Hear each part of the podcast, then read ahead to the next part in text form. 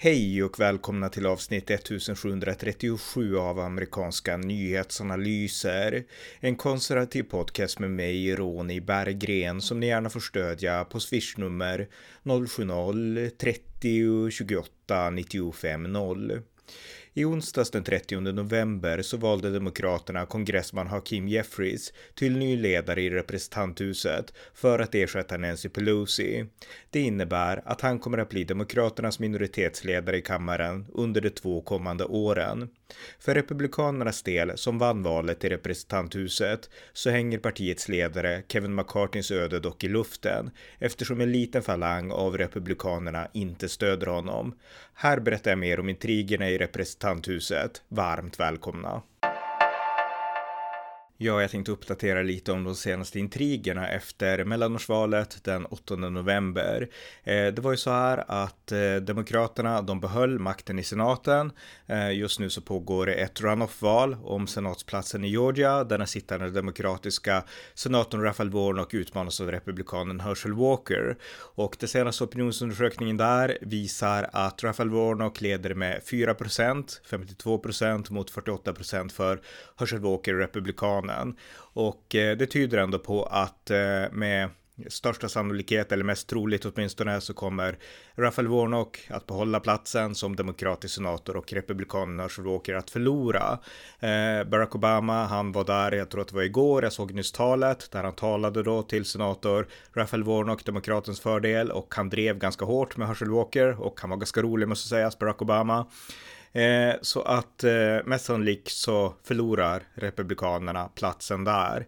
Eh, det kommer inte förändra någonting i praktiken därför att det är redan klart att demokraterna kommer att behålla makten i senaten oavsett utgången i det här extravalet.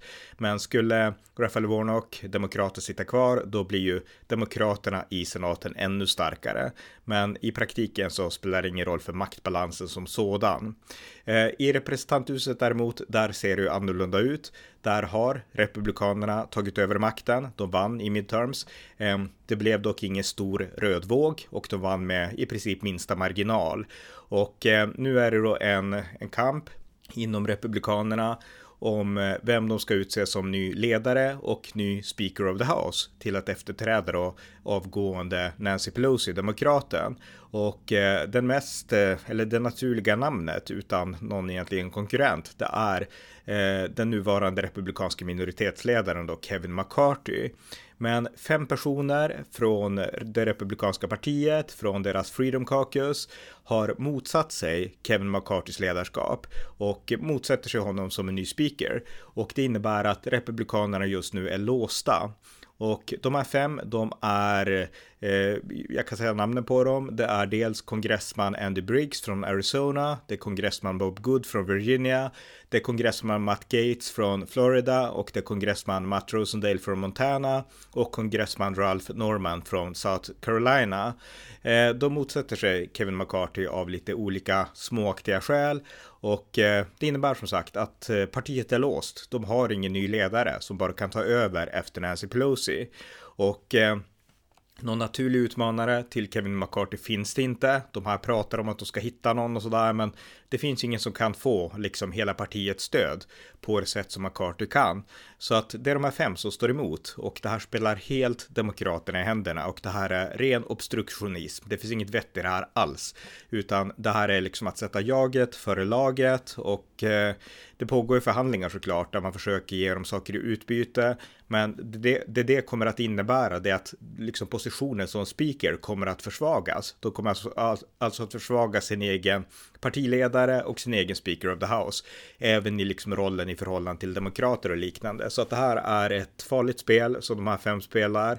Och de flesta konservativa är djupkritiska till det här agerandet. Det är obstruktionism som sagt. Och eh, vi får se om den obstruktionismen kan överkommas.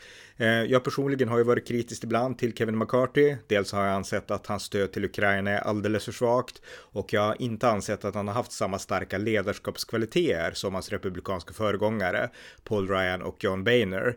Men eh, i den nuvarande situationen så är det ju inget snack om att det är Kevin McCarthy som är republikansk republikanernas ledare i representanthuset.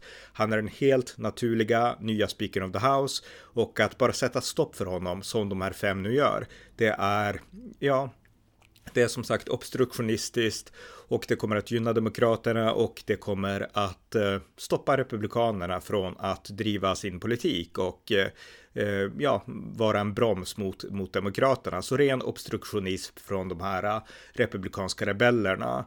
Och eh, i ett worst case scenario så skulle det kunna bli så här att eh, republikanerna får inte röster för att rösta fram eh, Kevin McCarthy som Speaker of the House. För ingen demokrat kommer ju att rösta på honom.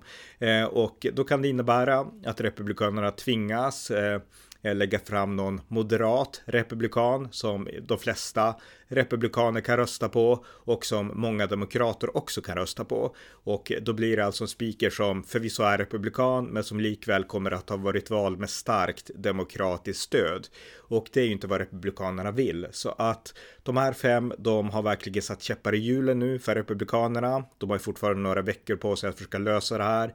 Men det är inte bra. Och hade det blivit en stor röd våg, då hade ju det här inte hänt. Då hade Kevin McCarthy kunnat säkra sin ledarskapsposition oavsett de här eh, sidorösterna, fringe-kandidaterna, fringe-personligheterna. Så att eh, det var synd att det inte varit någon stor röd våg i representanthuset, för det här, den här situationen har uppkommit på grund av eh, den svaga ställning som republikanerna ändå har. Så att så ser det ut på republikanernas sida. Vi vet inte än vem som kommer att leda. Förmodligen så blir det nog ändå Kevin McCarthy. Men just nu så, så är det liksom en låsning bland republikanerna. På demokraternas sida däremot så är det inte någon låsning. Jag har ju tidigare berättat i ett poddavsnitt om att Nancy Pelosi, Speaker of the House, hon kommer att backa. Hon kommer inte att lämna kongressen utan hon kommer att sitta kvar som representant, kongressledamot. Eh, men hon kommer inte att söka någon ny ledarposition inom demokraterna. Hon kommer alltså inte att söka eh, att bli demokraternas nya minoritetsledare utan bara ja, lämna över till en ny generation och hålla liksom lite lägre profil kommer hon att göra. Så att i onsdags den trettionde november då valde eh, demokraterna sin efterträdare till Nancy Pelosi och den som då blir sannolikt ny min- minoritetsledare då för, eh, för demokraterna när republikanerna efter sina strul väl kommer att ta över, för det kommer de att göra oavsett då.